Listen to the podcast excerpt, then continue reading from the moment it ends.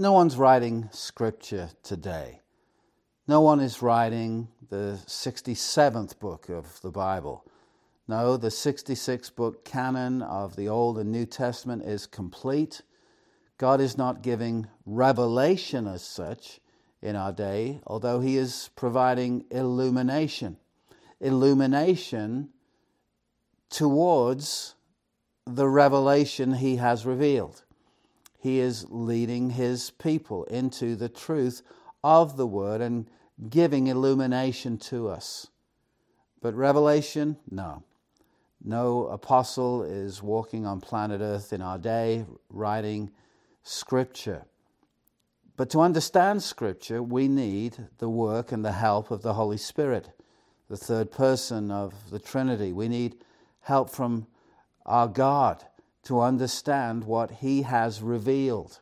He has revealed the truth of His Word, He has revealed it very, very clearly, yet we need help. Please turn in your Bibles to Proverbs chapter 2. Proverbs chapter 2, where we are given a list of conditions regarding understanding coming towards us, of our hearts and minds being enlightened by the truth of God. Proverbs chapter 2, verse 1 begins this way, and ladies and gentlemen, this is the Word of God. My son, if, notice the condition, if you receive my words and treasure up my commands with you, making your ear attentive to wisdom and inclining your heart to understanding, yes, if you call out for insight and raise your voice for understanding, if you seek it like silver and search for it as for hidden treasures, then you will understand the fear of the Lord and find the knowledge of God. For the Lord gives wisdom. From his mouth come knowledge and understanding. We're given these wonderful promises in verses 5 and 6, but notice they are conditional upon heeding the requirements set forth in verses 1 through 4. When the Lord opens our eyes to see the beauty, the treasure of who the Lord Jesus Christ is, to understand His gospel and want the God of the gospel and to come to God on His terms, the terms of repentance and faith.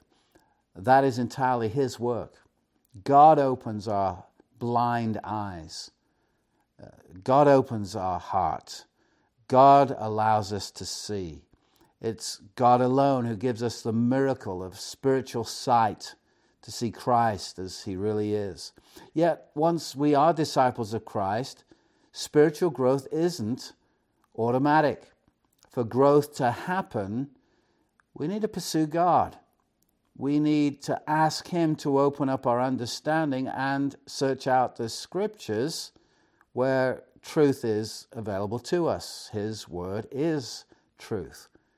This pursuit of God this pursuit of His Word is not to be half hearted, not to be a trivial pursuit. God rewards those who diligently seek Him, we're told in Hebrews 11, verse 6.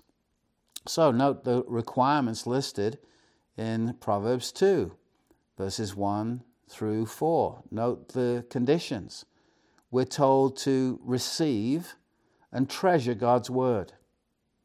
We're told to make the ear attentive, to incline the heart. That means to bend it down, to call out for insight, raise the voice for understanding. We're told to seek the knowledge of God like silver, search for it as for hidden treasures. That's a lot. God is requiring a lot of us but it's the opposite of a hard, hard, half-hearted attempt to know God and His Word. It's the opposite of that. It, it requires diligence. It requires absolute sincerity.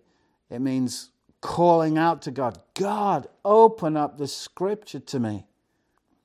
But we're given this promise for those who fulfill these conditions. Then you will understand the fear of the Lord and find the knowledge of God. And then the beauty of verse 6 is wonderful. For the Lord gives wisdom, and his, from his mouth come understanding, come knowledge. It comes from him. This has been a prayer of mine for a number of decades now, and I hope that's true of you. You are wanting to know God by the means of his word. That phrase we find in verse 6, the mouth of God. Isn't that interesting? From his mouth comes knowledge and understanding. We're told Man shall not live by bread alone, by, but by every word that comes from the mouth of God. It's an obvious reference to the scripture. Psalm 33 is another place that would allude to this. It's a clear reference to the scripture. And my prayer for all under the sound of my voice right now is that the Holy Spirit would lead and guide you, guide me into the truth of His Word. We're told by the Lord Jesus in John chapter 8, verses 31 and 32 that we are to continue in His Word. If you continue in my Word, Jesus said, then you are truly my disciples. You're the real deal. And you will know the truth, and the truth will make you free, set you free. When it comes to knowing the truth, knowing the truth of God, we are to pray. We are to earnestly seek God. And here's something that in some sectors of the church might be so foreign they think it's heresy unless they actually go to the scripture. But we're called upon to think. A lot of people want to do something other than that. Certain sectors of the church would say we need to have some kind of experience. But the Bible says think. Think on these things. 2 Timothy 2, verse 7 reads this way, where Paul exhorted Timothy Think over what I say, for the Lord will give you understanding in everything. Now, thinking is effort. It takes effort to think. There are many distractions that would keep us from thinking, but Paul said, Timothy, don't be distracted. Think. Think over what? Think over what I say. Well, what is he saying? It's in the context of him writing his epistle. Think over what I'm saying by the means of writing. Think over what I am writing. And that's true of not only 2 Timothy, but of all the Bible. We ought to think about it, think over it, think through what has been said. And then when we get understanding in everything, as the verse goes on to say, in fact, go look at 2 Timothy 2, verse 7. Take a little moment, turn in your Bible, read it for yourself. Think over what I say, for the Lord will give you understanding in everything. Now, we're to do a lot of thinking at times. Some passages are problematic in the sense of they're hard to understand.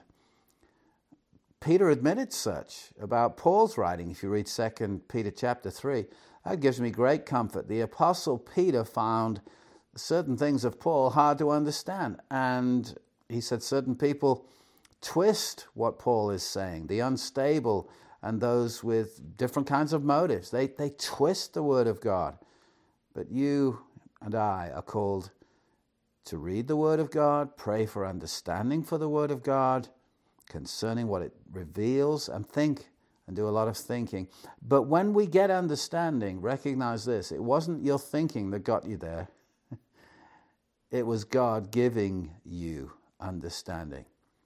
And the way He gives understanding is through the means of your thinking. But it's still a gift. It's still a gift. Think over what I say, for the Lord will give you understanding in everything.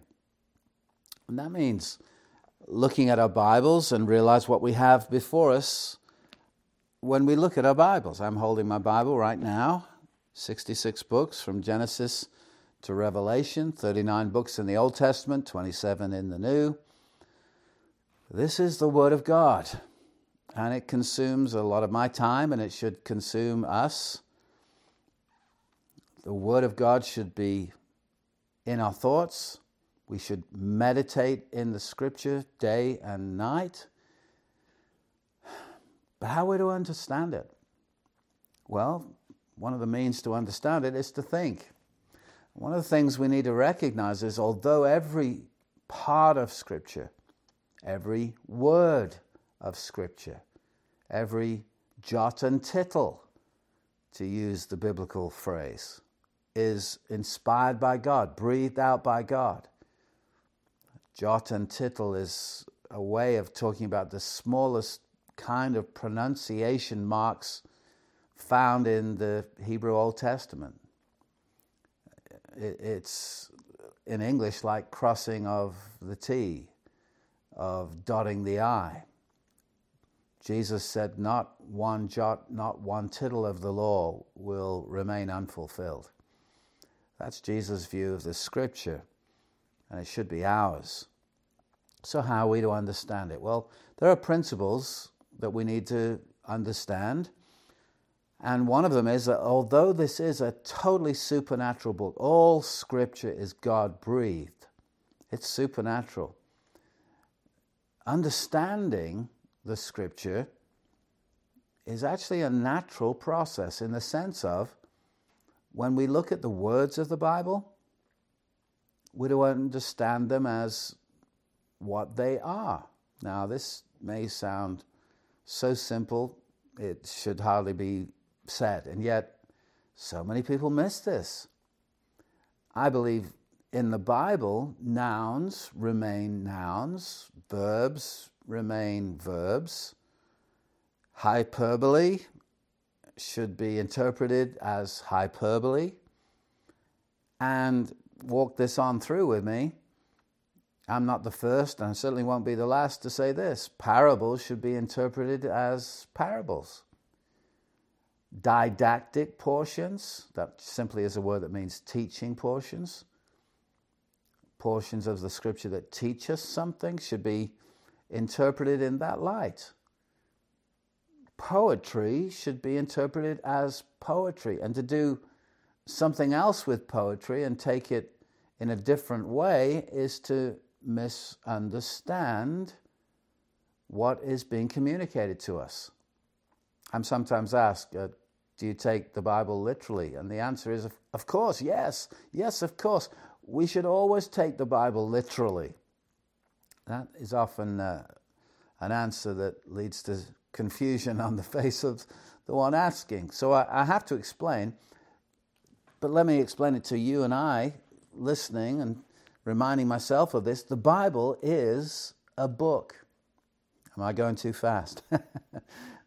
the Bible is literature. It's inspired literature. It's God breathed literature. Nothing else is on planet Earth, but Scripture is. The Bible alone is the Word of God, sola scriptura. And that's the nature of Scripture. It's God breathed. That is our starting point. And because it is literature, we should interpret it, now get ready, here we go, as literature. and we are to understand it literally. I take the Bible literally. And that means, now here it is, we are to interpret the Bible according to its literature. And not every uh, part of Scripture is the same kind of literature. It's all God breathed, for sure. But historical narrative, when we're reading of uh, David's exploits in the land of Israel, or Jesus making a walk from one place to another, we're talking about a story being told. It's history, it actually happened but we are to interpret of a, a passage that says certain person walked from this place to that place as exactly that and only that. It's a walk from one place to another. It's historical narrative. A narrator is someone who tells a story. Narrative is the story portions of our Bible. So let me say it again to interpret the Bible literally means to interpret according to its literature. That has profound implications. To interpret the Bible literally means to interpret it according to its literature.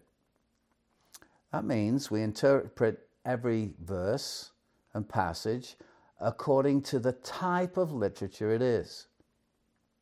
Historical narrative, as I've mentioned, should be interpreted as historical narrative. Parables should be interpreted as parables. Poetic passages as poetic. Figurative language as figurative. Uh, I, I, don't want to insult, insult your intelligence. I, you're, you're, you're smart people, you can follow along. But it's amazing how much the church world misses this. To gain a true understanding of a passage, we must first look at the kind of literature we're observing. And that's a key part of coming to a right understanding of the scripture. Parts of our Bible are what we call apocalyptic literature. That is, by design, the book, like the book of Revelation, is highly figurative.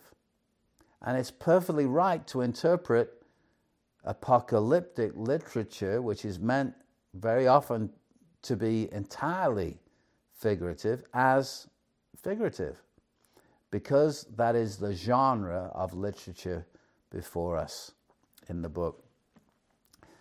I'd actually go a little further and say the book of Revelation must be interpreted figuratively unless there's compelling reason in the text for us not to.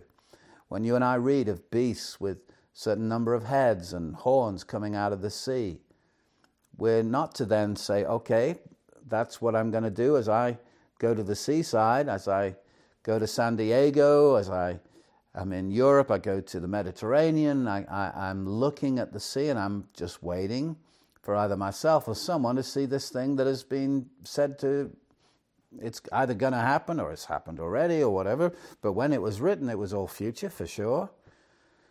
And has have people been looking out on the beaches of our world for this monster to occur? No, it's highly figurative, and passages in Revelation explain what the monster is that's coming out of the sea. And it's not a woodenly literal monster, it's a picture of something. It's a figurative description. And that's taking the Bible literally. We take the Bible and we say, okay, what am I looking at? Is this a parable? All right, let's interpret it as a parable. Is it historical narrative? All right, let's interpret it correctly as what it is. It's a very special book. It's, in, it's a unique book, inspired by the Holy Spirit. But even the Holy Spirit doesn't make nouns into verbs.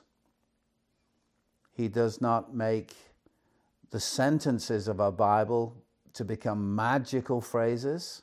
You don't need to have a trip to heaven to understand it so that you alone get the only interpretation. That, ladies and gentlemen, is how cults are started, where the cult leader is the only one who's got information not available to anyone else. No.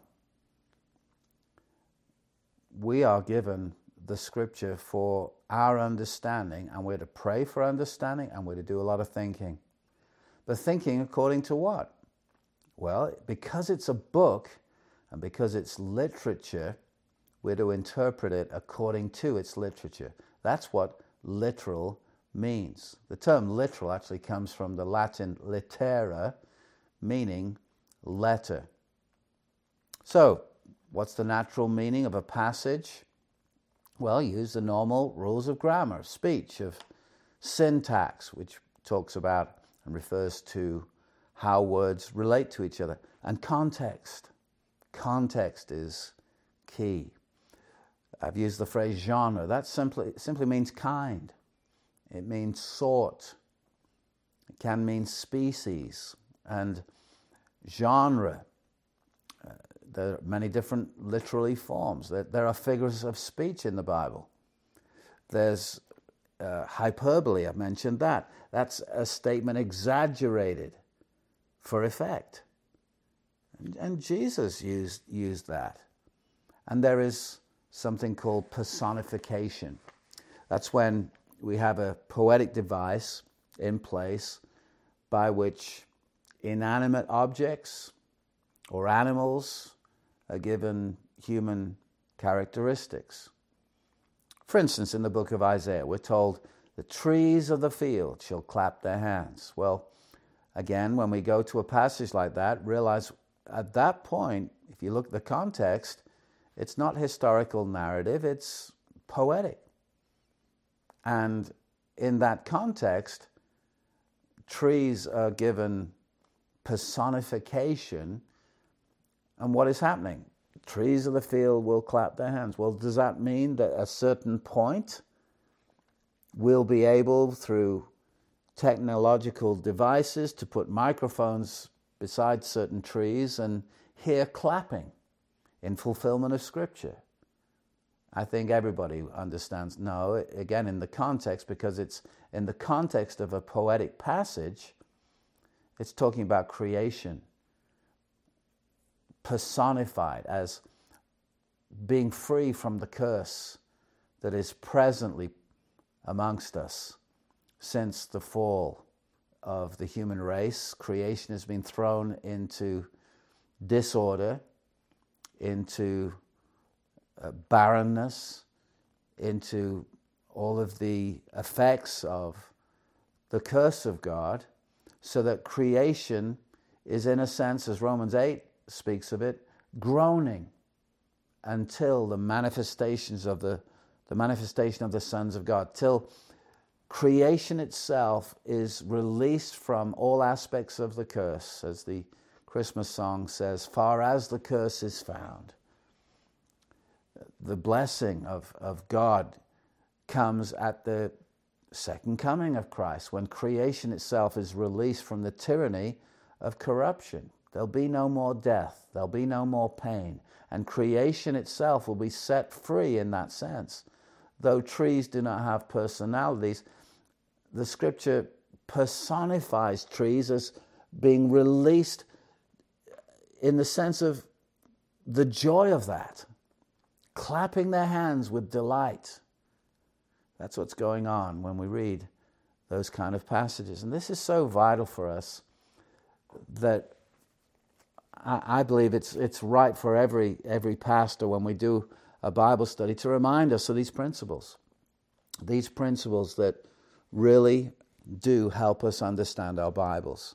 And a kind Bible teacher will go back and revisit these things and say, All right, you're in Galatians. That's a letter.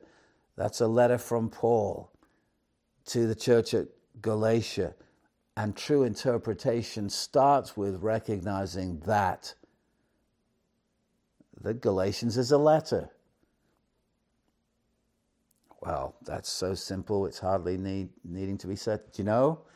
It, it's true. It, it, it is hardly needing to be saying to, to be said.